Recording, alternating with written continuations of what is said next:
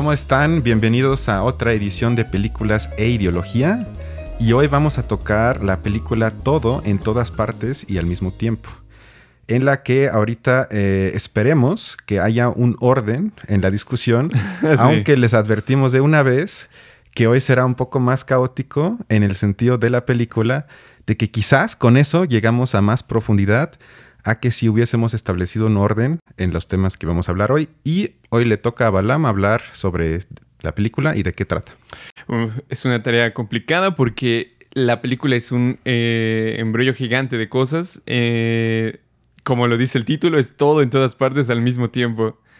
Bueno, la película básicamente trata de la historia familiar de una familia inmigrante china que llegó a Estados Unidos y tiene una lavandería, tiene problemas con el SAT de Estados Unidos, ¿no? De impuestos.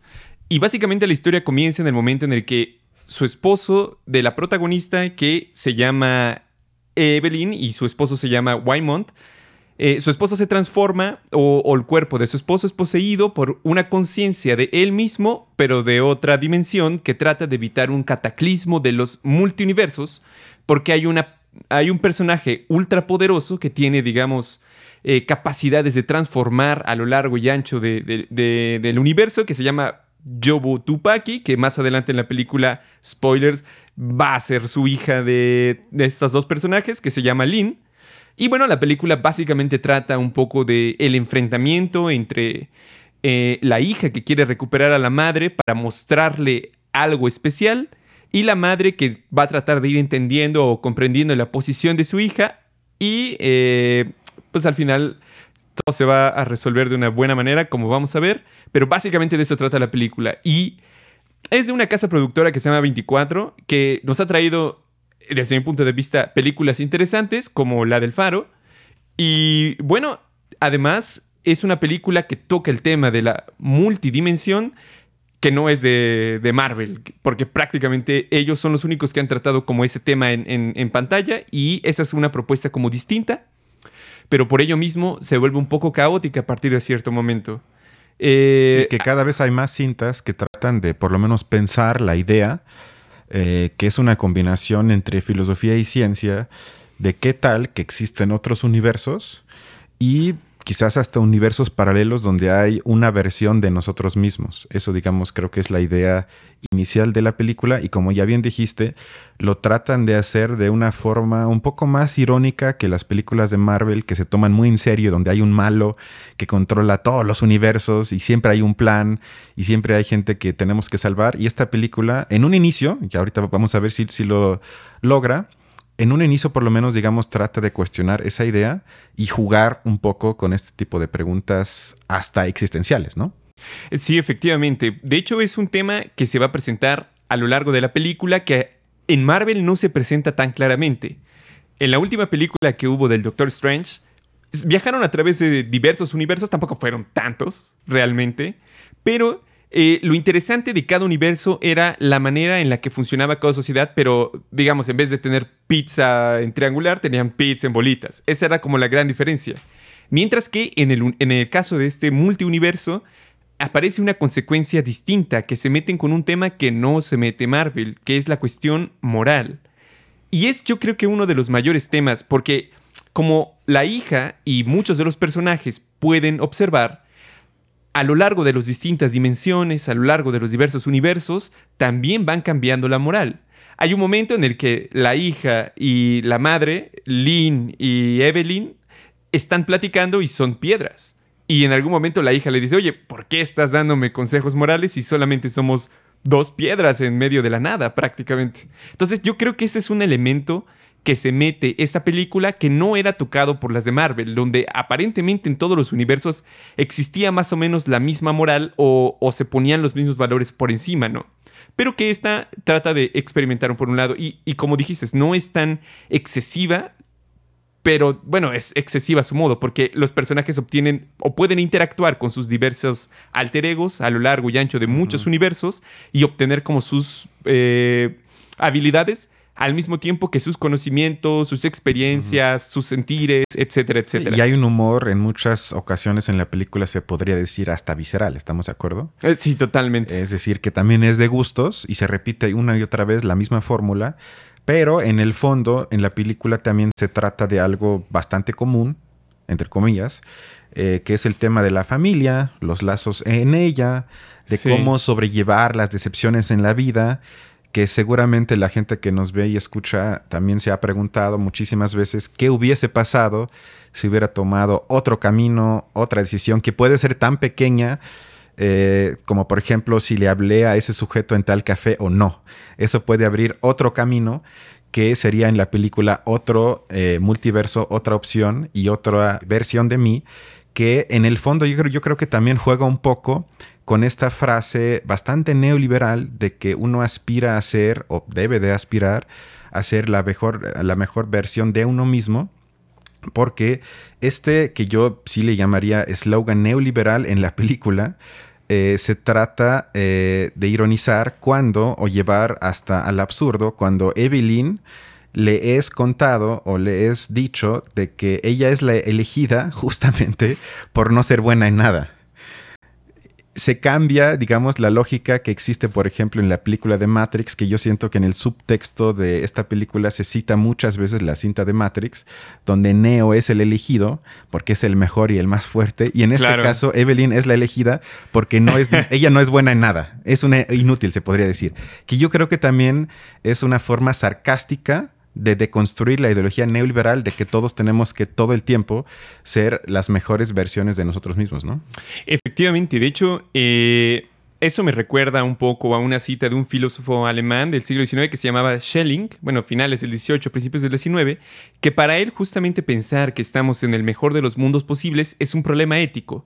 Porque si estamos en el mejor de los mundos posibles, es decir, no hay nada que pueda ser mejor, significa que tenemos que aceptar muchas de las desgracias que existen hoy en día y que de alguna manera no tienen solución o no tienen otra posibilidad de ser, porque estamos en el mejor de los mundos posibles y por eso tenemos que estar agradecidos. Para Schelling esto era un problema ético porque impedía la mejora. Tanto, bueno, a él le preocupaba la mejora moral, pero hoy en día nosotros también pudiéramos preocuparnos por la mejora material. Sin embargo, esta filosofía de el mejor de los mundos posibles, hasta cierto punto, es una ideología profundamente capitalista, porque lo hemos escuchado varias veces, es un argumento en general que ocupan los capitalistas o los liberales, de que el capitalismo ha sido el sistema que más beneficios ha traído a la humanidad. Y como dijo, ¿te acuerdas este personaje con el que debatió Žižek? Ah, Jordan Peterson. Jordan Peterson. Él, de hecho, lo mencionó al final de su primera argumentación de que si nosotros lo que queremos es eliminar la desigualdad y los profundos horrores de nuestras épocas, lo mejor es que dejemos el capitalismo andar, que es la mejor de las soluciones posibles, que de hecho es el mejor de los mundos posibles, y obviamente Schelling y al menos esta película lo pondrían un poco en cuestión. Sí, porque justamente solamente en tanto que eres el peor es que tienes capacidad de mejorar. Si no, no es posible la mejora. Sí, esto ya nos acerca a las, sí hay que decirlo, por lo menos preguntas filosóficamente hablando profundas que se tocan en la película. ¿Con qué tanta profundidad sería parte de otro video? Pero digamos que se toca lo que en filosofía se llamaría una especie de redes o conexiones existenciales, que muchas veces también son llamadas en la filosofía acontecimientos, que se cristalizan en el sentido de que pueden crear nuevas formas de existencia, es decir, nuevas formas de ser, entendido como sein, un poco como diría Hegel o Heidegger, y que pueden surgir, o quizás como diría la filosofía posmoderna, si no surgen se quedan, entre comillas, en algo que se podría denominar virtualidad, o sea, nada más como idea, como quizás posibilidad, pero no se cristalizan en el ser. Y que además también se me hizo interesante que en la película se plantea la idea de que en todas nuestras decisiones en la actualidad, de alguna forma sigue presente todo el tiempo la sombra del pasado. De alguna forma nos encontramos todo el tiempo atormentados o perseguidos por las decisiones que hemos tomado o no hemos tomado. Y que esto todo el tiempo nos lleva a literalmente conflictos existenciales, pero que todo el tiempo hay una conexión del pasado con nuestro presente. Eso también yo creo que estuvo interesante en la película. Sin duda. Curiosamente, no sé si a ti más o menos te suena eso, pero una muy buena parte de la argumentación a favor de la libertad o de nuestra capacidad de ser libres y no seres, digamos, determinados desde el principio, es justamente esta capacidad de transformar o de negar ese pasado. Porque muchas veces pareciera que el pasado te determina en una gran cantidad de cosas. Pero Jean-Paul Sartre, un filósofo francés del siglo pasado, argumentaba que el gran potencial liberador, o más bien nuestra gran característica de libertad, recaía en el hecho de que podíamos negar ese pasado. Podíamos decir, no, no lo quiero más y tratar de transformarlo. Esa capacidad de transformación yo creo que en el fondo se encuentra en la base de la libertad. Pero desde ese punto de vista, la libertad no sería algo positivo, sino algo negativo, porque niega las cosas que aparentemente nos determinan a ser como somos. Pero este tema se va a tratar con muchísima profundidad, me parece que en el personaje de Jobu Tupaki, que ella es la hija de Evelyn, justamente, que le vamos a decir Jobu Tupaki o como tú quieras, es que es un nombre bastante extraño. Lo has dicho muy bien. Yo no me he atrevido a pronunciarlo. Está muy bien. Sí, digamos, es el antagonista de esta cinta. Aparente, hay que decir, ¿no? Aparente. Eso aparente. A mí me gusta mucho cuando las películas te ponen un protagonista, de un antagonista que solo lo es en apariencia, porque después te vas dando cuenta que es mucho más complicado que solo eso.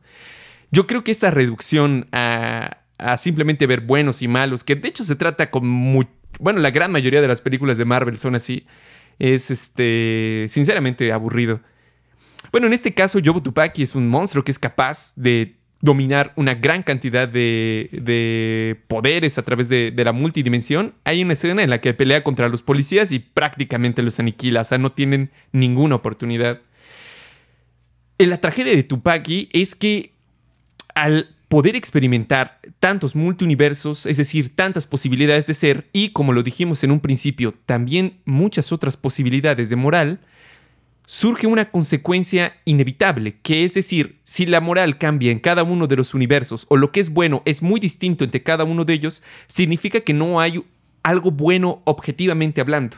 Por ende, no existe la moral o la moral como es un constructo distinto en cada época, no hay algo que sea lo bueno objetivamente hablando o lo malo objetivamente hablando. Entonces de ahí se agarra Jobu Tupaki para sustentar como una posición nihilista y decirle que me parece que se concentra muy bien en esta frase que le dice a su madre, que es: si nada importa, todo el dolor por lo que has hecho en tu vida en el pasado desaparece. Eso me parece que es una de las consecuencias más interesantes del personaje de Jobu Tupaki, que de hecho se junta muy bien con una corriente filosófica del nihilismo que viene desde el siglo XIX y que justamente busca como poner un poco en duda las... en su momento, en un primer momento era Dios, pero después, así como Dios, la gran cantidad de valores morales que nos permiten vivir en sociedad. ¿Y qué tal si no son ciertos? Entonces, ¿qué sigue, no? Sí, eso, digamos, yo le llamaría que abre la puerta, que me parece peligrosa, al relativismo total. Es decir, que cualquier tipo de concepto objetivo ya ni siquiera sea pensado o criticado, sino que simplemente todo se convierte, como bien dijiste, en algo desde la perspectiva del sujeto. Es decir, que tú y yo podemos ver lo mismo, pero tú lo ves desde un lado y yo del otro. Para ti es malo, para mí es bueno, y nos abrazamos y todo bien. Esto obviamente lleva el peligro, como ya dije, de que entonces, digamos, construcciones regresivas de la sociedad sean aceptadas simplemente porque son otro punto de vista. Y creo que nadie, por ejemplo, diría que debemos de aceptar el fascismo, para dar un ejemplo muy concreto y tristemente actual, sino yo creo que ahí la mayoría de la gente diría esto es algo que no debemos de aceptar. Pero si no queremos aceptar algo, o también podría ser el ejemplo del patriarcado, si tomamos un punto de partida para criticar algo, es decir, tomamos un punto, digamos, en la Matrix, en los multiversos, sí, del cual no nos queremos mover, eso implica que no podemos relativizar todo. O sea, tenemos que escoger un camino teórico porque si no, Si pensamos hasta las últimas consecuencias, el relativismo, pues llegaríamos a un mundo donde también debemos de permitir, porque desde qué punto de vista, desde qué, digamos, coordenadas vamos a criticar al fascismo si aceptamos que hay, que todo es relativo. Y esto me lleva un poco a que me recordó en la película al mito de Sísifo, donde también se hace la pregunta, digamos, esta metáfora al mundo moderno del trabajador, si nada vale la pena y si lo único que hacemos es como Sísifo, subir la roca para que luego caiga y luego subirla otra vez, y aceptar esa desgracia todavía en el mito se ve como algo posiblemente emancipatorio. Sin embargo, también se podría leer a la película como una especie de metáfora de que a pesar de que existen todo ese tipo de posibilidades, al final de la película todo queda reducido a que debemos ser un poco más amables, abrazarnos, aceptar nuestra existencia, aceptar el lugar que nos tocó, que en este caso una parte son los dueños de una lavandería, la otra es la controladora de la hacienda pública, uh-huh. Que realmente se podría decir que las dos partes representan la clase, por lo menos no la élite de los Estados Unidos, y que lo mejor que pueden hacer y lo más revolucionario a lo que debemos de aspirar es tratarnos un poco mejor, y creo que ahí la película, sobre todo en la parte final, se vuelve un poco conservadora. Pero te quería hacer una pregunta, porque el tema del nihilismo yo también lo identifiqué como muy importante en la película. Pero mi pregunta es, ¿cómo ves tú? Porque yo siento que en la película se nos trata de llevar de la mano para que asumamos que el nihilismo surge principalmente porque estamos conociendo todas las opciones del multiverso. Es decir, como me puedo imaginar todo y como aparentemente tengo la posibilidad de ser uh-huh. 1000 veces yo mismo de forma diferente, esto lleva a lo que tú ya bien describiste como quizás nihilismo combinado con un relativismo. Pero ¿no crees que sobre todo en el mundo actual, en la realidad, la mayoría de la gente, sobre todo joven, opta por la postura, desde mi punto de vista, falsa, nihilista, no tanto por un exceso de posibilidades que se pueden imaginar, sino justamente por lo contrario?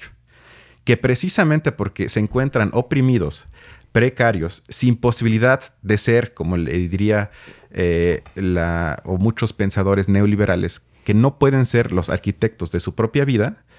Y este tipo de cárcel, de imposibilidades, no de posibilidades, llevan entonces que digan, bueno, ya nada importa y me da igual todo.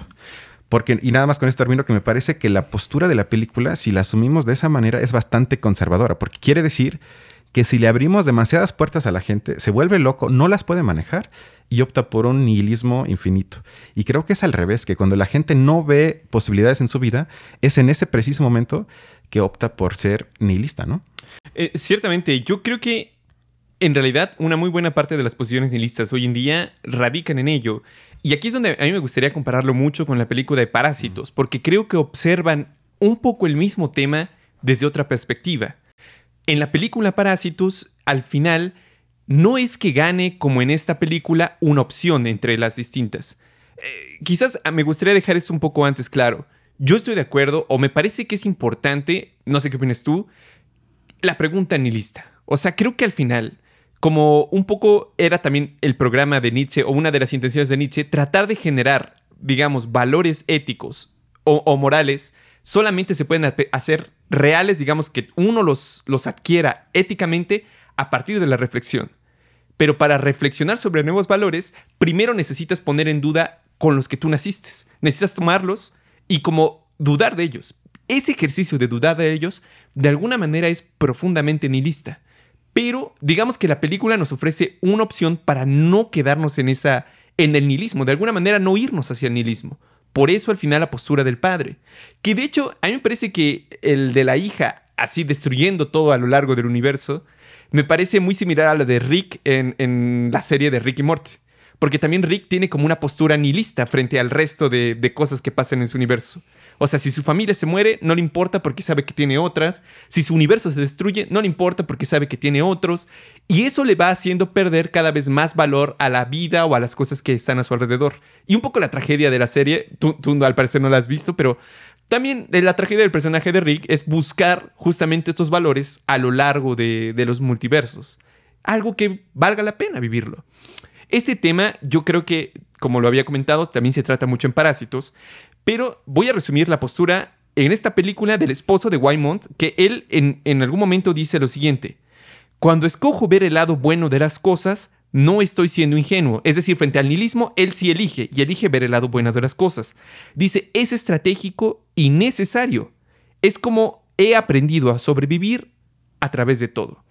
Entonces, la posición de Waymond en el fondo es práctica, porque busca sobrevivir a lo largo de muchas de las desgracias que le están ocurriendo, y le están ocurriendo las peores. Está destruyendo su sueño americano, no, su familia, bueno, su matrimonio está siendo destruido, y su lavandería a punto de ser embargada. Es decir, tiene todo en contra y sin embargo sigue siendo optimista. Elige ser optimista porque elige como es, porque es una cuestión práctica. Es necesario, lo acaba de decir. No es que haya un fundamento más allá de este mundo o no basa su fundamento o su optimismo en Dios, sino que él lo que dice es que es necesario esta postura para seguir sobreviviendo. Pudiéramos interpretar que en el fondo su último recurso es la vida, pero quiere sobrevivirla bien. Y eso es lo que lo vuelve conservador, como tú habías comentado, porque se está conformando con esa forma de existencia que al final le ve el lado bueno. Y de hecho se contrasta bastante porque en algún momento, en otro universo, donde ninguno de los dos se conocieron, ni Evelyn a Waymond, ni Waymond a Evelyn, los dos son exitosos a su modo. Y sin embargo, al final, deciden estar juntos. Es decir, el éxito importa menos que el amor en este caso. El amor heterosexual, por cierto. Y en el caso de Parásitos, en una escena en la que la casa, o bueno, su casa, que es pésima, en un barrio muy pobre, queda totalmente inundada, y están el padre y la hija en la lluvia después de todos los acontecimientos tan catastróficos, y entonces la hija dice, yo ya no quiero seguir. O sea, ya no tengo como opciones para seguir. A diferencia del otro, que eran demasiadas opciones, en este caso el de la hija representa un poco más nuestra tragedia porque ya no habían opciones. Es decir, ni trabajo, ni siquiera vida legal, libre. Entonces su padre le dice, ¿qué sigue? ¿Cuál es el siguiente plan? Le preguntan al padre y el padre le dice, no hay planes. O sea, no me preguntes. Yo solamente sigo así porque si no planeas, no fracasas. Y eso te permite de alguna manera sobrevivir. Son como dos posiciones, solo que la de esta película, la posición del padre es práctica y busca seguir optimistamente. Mientras que en la de Parásitos está como el peso del mundo es tan grande que decide dejarlo. No hay nada por qué pelear, es pasivo y sigue existiendo de alguna manera. Es trágico. Sí, sobre todo porque la temática del capitalismo y la desigualdad de clases se trata de manera magistral en Parásitos. Mientras en Todo, en todas partes al mismo tiempo, únicamente se deja entrever en la escena que, si bien regresamos una y otra vez a la escena que ella entra a la hacienda pública, tienen que presentar sus facturas, y donde es criticada y casi denunciada por la trabajadora pública porque mete facturas de todo tipo para ahorrarse un poco de impuestos, que ahí se deja entrever la vida de la clase trabajadora que tiene que ahorrar y que todo el tiempo está en conflicto con el pago de impuestos. Mientras sabemos tú y yo muy bien que entre más poder y más dinero tenga uno, eso de pagar impuestos muchas veces es mucho más fácil de evadir cuando te tocaría pagar muchísimo más. Y en este caso hablamos, creo que de una máquina de karaoke, algo así. Sí, que total. Quería algo totalmente ridículo, pero que para ella casi lleva al hecho de que tenga que cerrar su pequeño negocio. Pero es casi la única escena que yo recuerdo en la película donde se abre la temática del poder económico y la desigualdad de clases. Y hacemos todo el viaje, que ya espero que hayamos abordado, aunque sea de manera mínima, en la película, para regresar al final a lo mismo y que, como bien dijiste, los sujetos tengan que aceptar de la manera, yo le llamaría, menos negativa posible su lugar en el mundo, y donde la mamá entonces acepta que su hija es homosexual. La trabajadora pública acepta que pues ellos tienen un pequeño business ahí que no le quiere tumbar, y que hacen la fiesta al final y todos felices.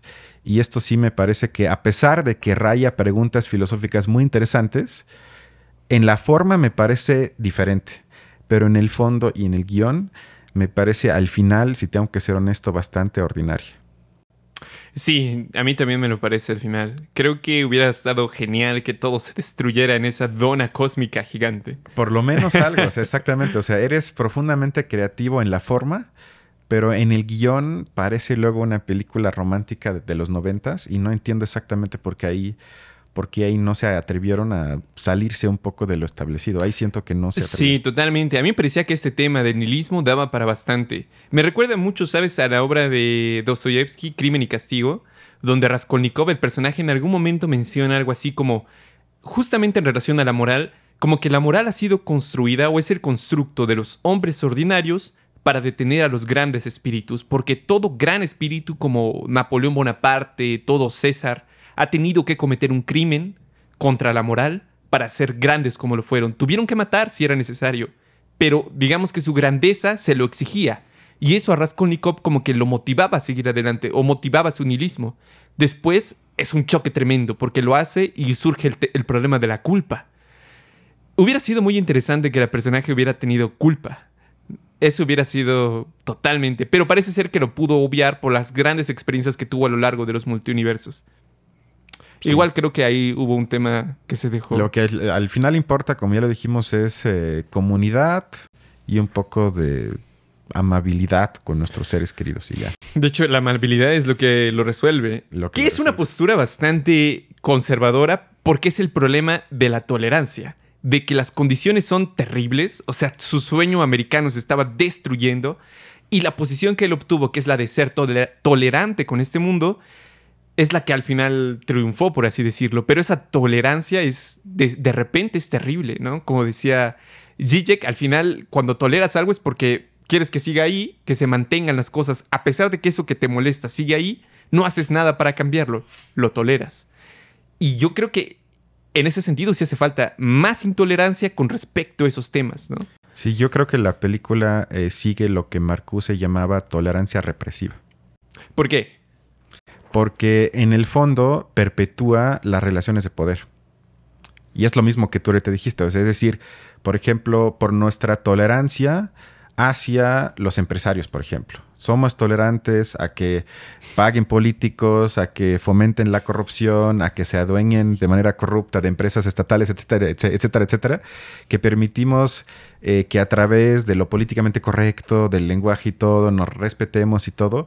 De alguna forma, primero lo hacemos menos visible, porque tratamos de nivelar lo desigual únicamente a través del lenguaje, que obviamente no va viceversa, y que también en el fondo me parece que todo el tiempo reforzamos la desigualdad y la opresión material, que me parece que es la más fuerte y la que se debe de cambiar para que luego cambie la opresión a nivel simbólico, es decir, a nivel de cómo hablamos, y no al revés. Y me parece que entonces la película en todo caso se preocupa por la tolerancia simbólica o por la tolerancia moral, porque también me parece que cuando citas a Nietzsche, yo sé que tú no, pero también viajar por los universos en búsqueda de la moral también me parece un viaje profundamente conservador. Como si el problema de hoy, excepto para los panistas, sea que ya no hay valores y que ya no hay moral. Me parece, ahí sí soy demasiado marxista, de que es al revés, de que mientras no hablemos de capitalismo, no hablemos de moral. Ciertamente. Recuerdo una frase creo que es de Lacan, respondiendo un poco a esta de si Dios ha muerto, entonces todo está permitido. Y Lacan llega y dice, no, aguas, si Dios está muerto, ya no existe, entonces todo está prohibido. Hay que tener un chingo de cuidado con todo, porque somos responsables de todo, Sí. Pero bueno, eso sería todo por hoy, ¿no? Efectivamente, creo que agotamos la película. Una película bastante confusa en términos de narrativa, pero como acaban de ver, en términos ideológicos... Que sí la recomendamos, ¿no? Para verla una vez sí vale la pena, ¿no? Sí, yo creo que sí vale... Al menos más que los multiversos de Marvel, puede ser. Sí, y eso sería todo. Y nos vemos entonces el siguiente domingo, ¿no? Así es, efectivamente. Perfecto, cuídense mucho. Hasta luego.